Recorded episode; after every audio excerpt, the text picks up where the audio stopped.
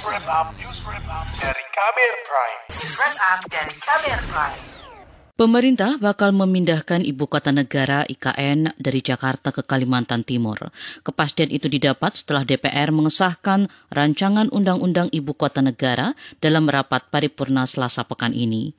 Sebelum pengesahan bele tersebut, Presiden Joko Widodo pernah menyampaikan niatnya memindahkan ibu kota negara pada sidang tahunan Majelis Permusyawaratan Rakyat MPR pada 2019.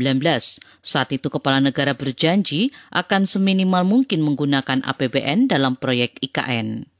Dukungan pendanaan bagi pemindahan ibu kota akan sekecil mungkin menggunakan APBN. Kita dorong partisipasi swasta, partisipasi BUMN, maupun skema kerjasama pemerintah, badan usaha atau KPPU.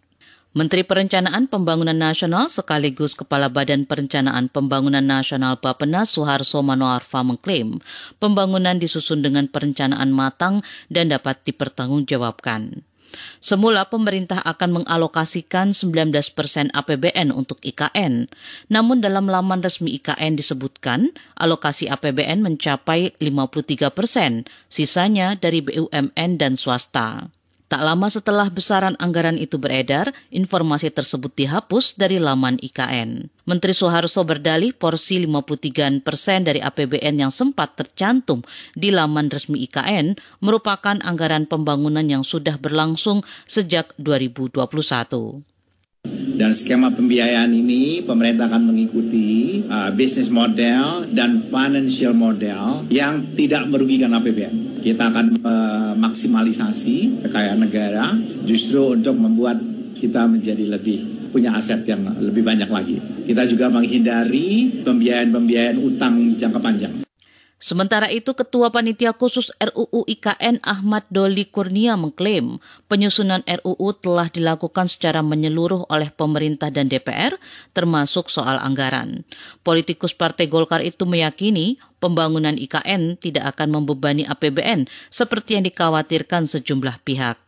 Kami mengikuti perkembangan informasi karena sejak awal kami juga pesan ya, agar pelaksanaan pemindahan ibu kota negara ini tidak terlalu membebani APBN.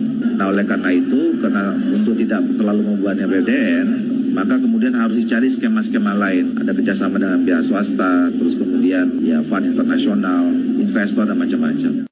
Namun kalangan DPR tidak satu suara. Anggota Pansus RUU IKN dari PKS Hamid Nur Yasin menyebut keuangan negara akan terbebani dengan adanya rencana pembangunan tersebut. Karena itu fraksi PKS tegas menolak pemindahan ibu kota posisi utang pemerintah per akhir Oktober 2021 sebesar 6.687,28 triliun rupiah. Sedangkan kebutuhan anggaran untuk IKN diperkirakan kurang lebih sekitar 466 triliun. Oleh sebab itu, fraksi PKS melihat pemindahan ibu kota negara di saat seperti sekarang ini sangat membebani keuangan negara. Hal senada juga disampaikan oleh ekonom. Direktur Eksekutif Lembaga Kajian Ekonomi Indef, Tauhid Ahmad menyebut dampak ekonomi pembangunan IKN sangat kecil dan tak sebanding dengan anggaran yang digelontorkan. Sumber dana IKN 53 persen dari APBN itu sama aja mengurangi formulasi ataupun ekspansi fiskal untuk program-program rutin. Dia menilai perencanaan anggaran pembangunan ibu kota negara tidak matang dan terkesan dipaksakan. Artinya ketika katakanlah tadinya sektor swasta, sektor swasta melihat ini ada peluang tetapi melihat ternyata swasta banyak yang balik badan ataupun pihak-pihak yang berinvestasi pada balik badan uh, diputuskan melalui APBN karena tidak ada yang berminat. Yang minatnya kecil sekali begitu. Akhirnya disom tambal sulam menggunakan APBN. Dominasi APBN menunjukkan proyek pemerintah itu tidak layak investasi. Secara finansial sangat merugikan. Pada tahap awal yakni mulai 2022 hingga 2024 akan dibangun infrastruktur utama IKN meliputi Istana Kepresidenan, Gedung MPR DPR, dan perumahan. Setelah beroperasinya infrastruktur dasar, sekira 500 ribu penduduk yang terdiri dari ASN akan pindah ke sana. Presiden Jokowi berkeinginan untuk merayakan HUT ke-79 RI di ibu kota negara yang baru pada 17 Agustus 2024.